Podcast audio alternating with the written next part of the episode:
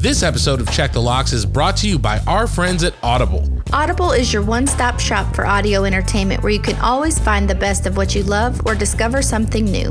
That's right. Audible offers an incredible selection of audiobooks across every genre, from mysteries, thrillers, biographies, and of course, true crime. And as an Audible member, you can choose one title a month from their catalog to keep forever, including the latest bestsellers and new releases. Audible members also get access to thousands of podcasts from popular favorites, exclusive new series, and this very podcast you're listening to now. Plus, the Audible app makes it easy to listen anytime, anywhere.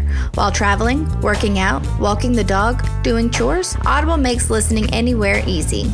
And best of all, Check the Locks listeners can try Audible for free for 30 days. So head over to audibletrial.com slash check the locks or click the link in the show notes to start enjoying Audible today.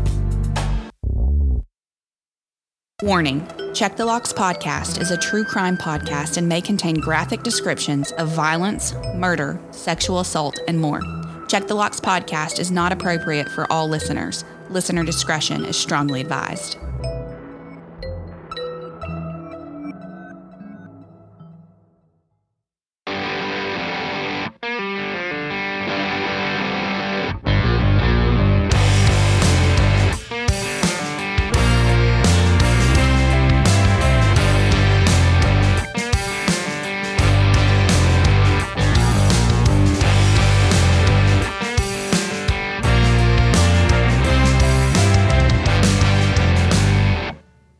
Back to Check the Locks presents True Crime for the short on time. As always, I'm John Conner. I'm Olivia Cornu. Saying thank you for joining us this week as we dive into yet another truly terrifying, bite-sized true crime case. Before we get started, Olivia, it is 11:44. We are going to hit the midnight hour. How are you doing? You've got your blanket over your shoulders. You're going to make it for this short on time episode. Yeah, well, this week I'm at my parents' house, so I don't have my lumberjack coat, so I'm opting for my little blanket shawl. Uh, For whatever reason, I am always so cold when we record the podcast. And I think as it gets later, I get colder, but I'm hanging in there. I do love that you always have your lumberjack because it's like two lumberjacks recording a podcast. I love it. Well, now I've just left it on the back of my chair. So, like when I just go in there, I just put on my lumberjack because I don't need it right now on my day to day because it's 115 degrees outside, but it's cold in my room when we record the podcast. I'm like, did you guys know I do a uh, true crime podcast with this girl who was in Pearl Jam back in '97? She's always got her Seattle flannel on. Hey, that's my Costco flannel. Don't hate my Costco shacket. Nothing wrong with it. Costco's got good flannels. I remember drinking Costco beer. It was pretty good back in the day. Nothing wrong with it. Listen, most of my wardrobe is either from Costco or Sam's. I am that person now. you just wear Crocs all day with your S- I Sam's mean, Club. don't hate on my Crocs. I got my purple Crocs on right now. They came with me, just not my lumberjacket.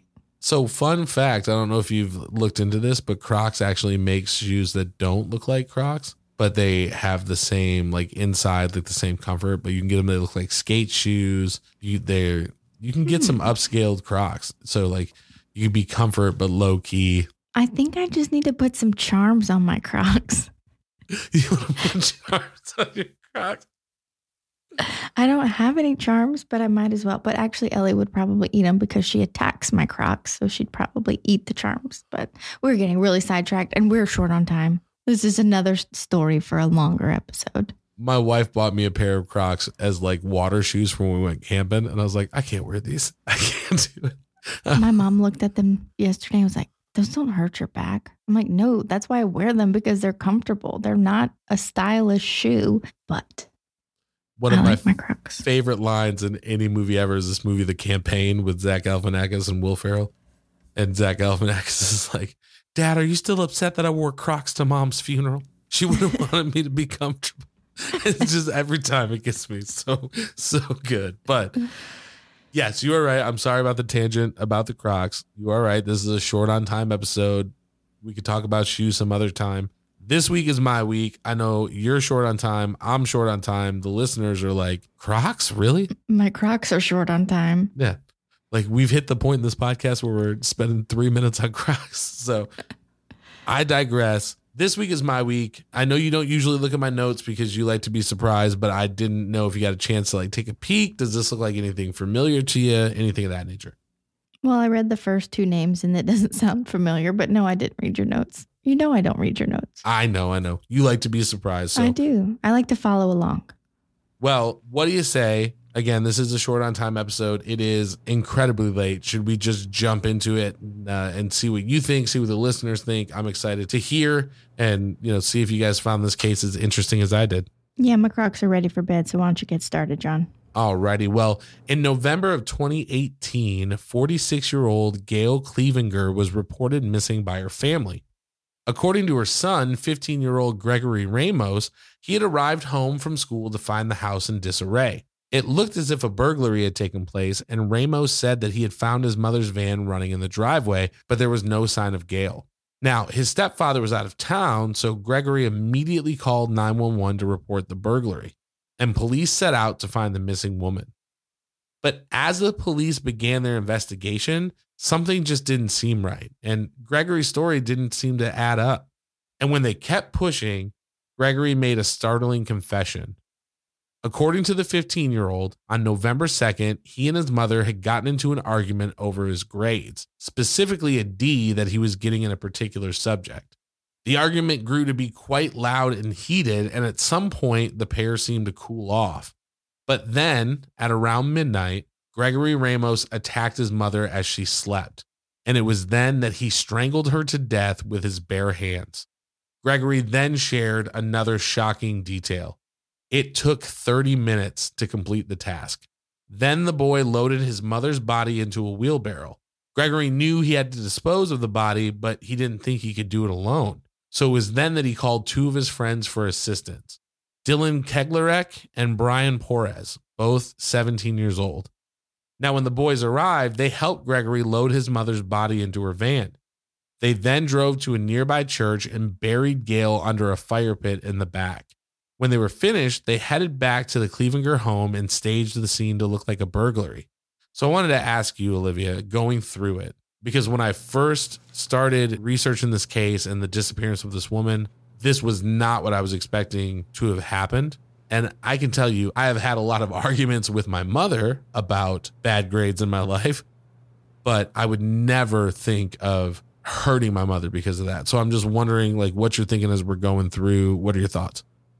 I mean, you can't hurt your mom because she's trying to parent you to be a good kid and a good student.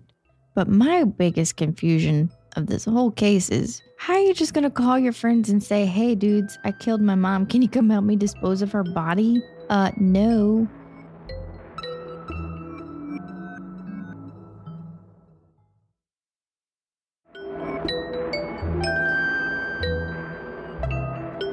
Yeah, and you know, it reminded me of the Michigan Thrill Kill case. Because I don't know if you remember, but uh, John Pierre Orlewicz, you know, in that case, he and Alex Letkemann had murdered Daniel Sorensen in their garage, and then he called up a friend to come help him load it up, and the friend showed up.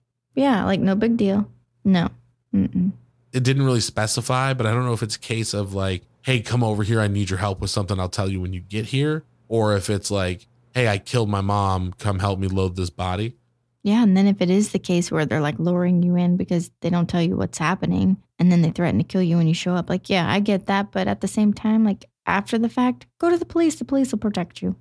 A million percent. And I think the other thing that really, when you think about it and you break it down, right, it took Gregory Ramos 30 minutes to strangle his mother to death. Which means she fought back. Which means you fought back, but still, like 30 minutes, that's a long time. You know what I mean? The way I was thinking about it was like, hold your breath for a minute. You know what I mean? Yeah, I can't either. You know, that's like watching an episode of The Office or, you know, whatever. That's a long time to Mm-hmm. be manually trying to strangle someone to death. That's insane. So I just, you know, I was just thinking of like what was possibly going through her head in that 30 minute window, you know? Now, after hearing the confession, Sheriff Mike Chitwood said Ramos was one of the top three sociopaths that he had ever encountered. And he went on to call the boy soulless, saying, To watch how cold and callous and calculating he was, I think was probably the most shocking thing for all of us, Chitwood said. No sign of remorse whatsoever. But according to Gregory, killing his mother was a preemptive strike. He told police that if he didn't kill her, he believed that she would have killed him. Now, investigators looked into this, any histories of domestic violence, anything of that nature, anything to substantiate this claim. However, they found no evidence to suggest any kind of abuse inside the home. Now, at this point, all three boys were taken into custody. Keglerek and Porras were both charged with accessory after the fact to first degree murder, and they were ordered by a judge to supervised home detention. Gregory Ramos faced a first degree murder charge. Now, because of his age, prosecutors were unsure if he would be tried as an adult or juvenile. Dylan Keglerek had his day in court in February of 2021. He expressed remorse for what he had done and asked the family for forgiveness. Now 19 years old, Keglerek was sentenced to a decade of probation. Brian Porras was sentenced in July 2022. He was given 14 years probation and ordered to spend the first 364 days of his sentence in jail. As for Gregory Ramos, he was able to strike a plea deal with prosecutors. And in January of 2022, at now 17 years old, Ramos was sentenced to 45 years for the first degree murder of his mother. During his sentence, Ramos said, Because of my actions, I will never get to truly know my mom. Not only have I stolen my mother from myself, but I have stolen her from everybody else as well. From my stepfather, I took his other half. From my aunts and uncles, I took a sister and a lifelong friend. From my grandmother, a daughter. I have done an irreversible harm to the world and them. Why did this happen? Why would I have done this? I refuse to make excuses for myself. I can only plead for forgiveness. So that's this week's case. Short, very twisted. What do you think? Where you at? It's devastating that he killed his mother, and it's even worse that he dragged his friends into this. But to hear that uh, Sheriff Chitwood called him like the top three sociopaths. And then to hear what Ramos said at the end during his sentencing, I almost feel like he has some guilt and remorse for what he did. Yeah, I definitely agree. I think where it gets a little bit tricky is, you know, at 15, don't always understand the gravity of your actions, right? We've done enough of these episodes where it is kids who are 15, 16, 17, and they make a decision that ultimately ruins the rest of their life. Mm-hmm. I don't necessarily know if he was a sociopath or if at 15 he seemed cold and callous because he just didn't understand the gravity. Right. And once you're in a prison cell, you have time to think about what happened.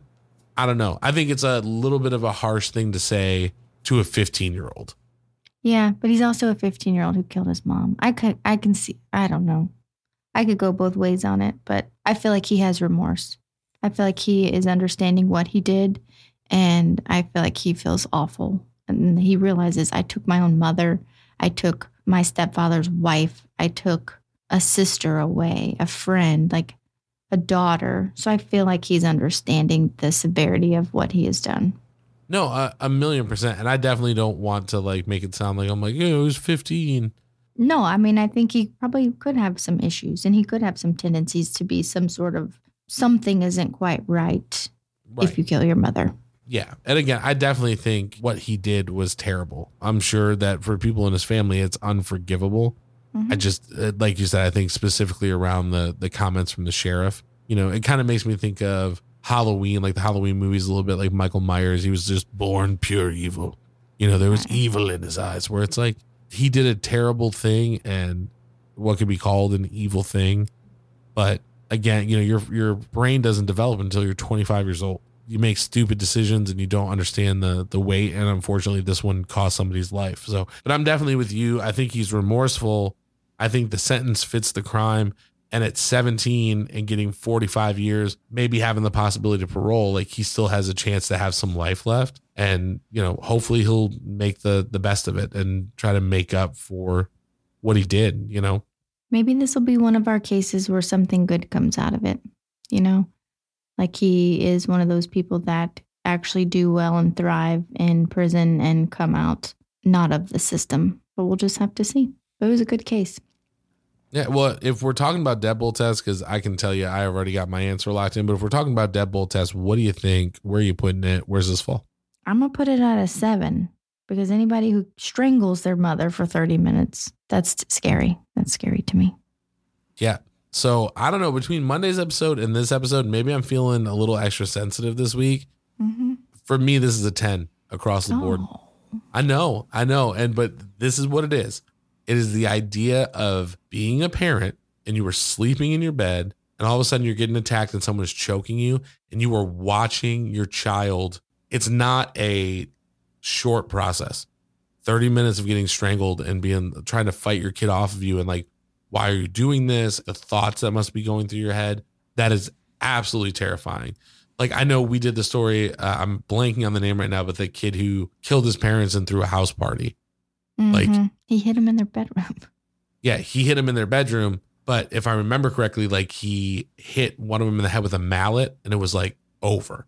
Not saying I want my kid to kill me at all, but if I was going to be killed by my child, Take me out. yeah, I don't want to like sit there and have the crisis and for 30 minutes of being like, I love you. I brought you into this world. I care about you more than anything. Why are you doing this? That sounds like a a night terror of like a nightmare that I would have. And I'm not on board. That's a that's a 10 it's a 10 for me, dog. I'm not doing it. That's terrible. Yeah, I was actually, this is a quick little thing and then we can move on. But, you know, me working every other week, I've kind of turned into this uh, daytime TV person. So I kind of watch Dr. Phil every now and then. But I caught the tail end of it the other day. I just kind of turn it on as like mindless TV. And it was a kid who tried to kill his parents over a video game, like wouldn't let him have a video game or something. And I'm pretty sure that the dad survived, but he's like traumatized because he's like, my kid tried to kill me over me telling him he couldn't have this like gun war video game. That's crazy. Yep. And like what's sad is that's obviously a symptom of some kind of mental illness. you know, mm-hmm. and when they're young and like, you know, you do the best you can as a parent, but you know, you just, you know, you don't know. Like mental illness is mental illness. And it doesn't matter if you're a friend or a parent or a stranger. Like in that case, I, now granted, I haven't seen this episode, so it's all speculation, but I would assume that that kid probably had some other things going on that if he wasn't, he probably should have been talking to somebody about. Right, right. And like I said, I caught the tail end, but it, that was the premise of it. I'm just saying you don't go from being like, "Hey mom, hey dad, everything's great," to like, "Give me my video game," and you know what I mean. Just there's usually some like buffer warning signs in between there, you know. Well, that is where we fall on the deadbolt test for this week's short on time episode. Olivia's putting it at a seven. I'm coming in high, giving it a ten. But as always, we want to know what the locksmith think. Where does the murder of Gail Cleavenger by her 15 year old son, Gregory Ramos, fall on your deadbolt test? You can let us know. Reach out to us on Instagram at Check the Locks Pod. Find us on Twitter at Check the Locks. And if you're not in our Facebook group, what are you doing? Come hang out with us. We would love to get to know you. And as always, if you are interested in financially supporting Check the Locks, you can do so by becoming a patron. Head over to patreon.com forward slash check the locks. Get signed up today. We got lots of great benefits, lots of great tiers. We got exclusive stickers, t shirts, coffee mugs, things that you can only get from being a patron. Plus, you get the episodes ad free and early. So if you love Check the Locks, but you hate commercials, you don't want to wait till Monday, give me that episode on Sunday. Patreon is the place for you. So again, if you like what we do, you want to help us keep the lights on, head over to patreon.com forward slash check the locks. Get signed up today. And if you can't financially support Check the Locks, we definitely understand just listening and sharing the show with your friends and family means just as much, if not more. So if that is you, you're hanging out with us every week, you're letting your friends know, hey, I like this podcast. I listen to it. You should check it out. Here's a link. Just know that we appreciate it more than we could tell you. Again, that is how our community is going to grow. That's how we're going to bring new listeners in. That's how we're going to essentially just build our community. So, from the bottom of our hearts, if you are sharing what we do with the people that are important to you, just know that we appreciate it more than we could put into words. That is all that we have for this week's case, but please make sure that you are subscribed to Check the Locks on your favorite podcast app so that you never miss an episode. We will see you again next week with another truly terrifying, bite sized true crime case. But until then, uh, don't forget to Check the lock. see you next week. Ciao. Ciao, Bella.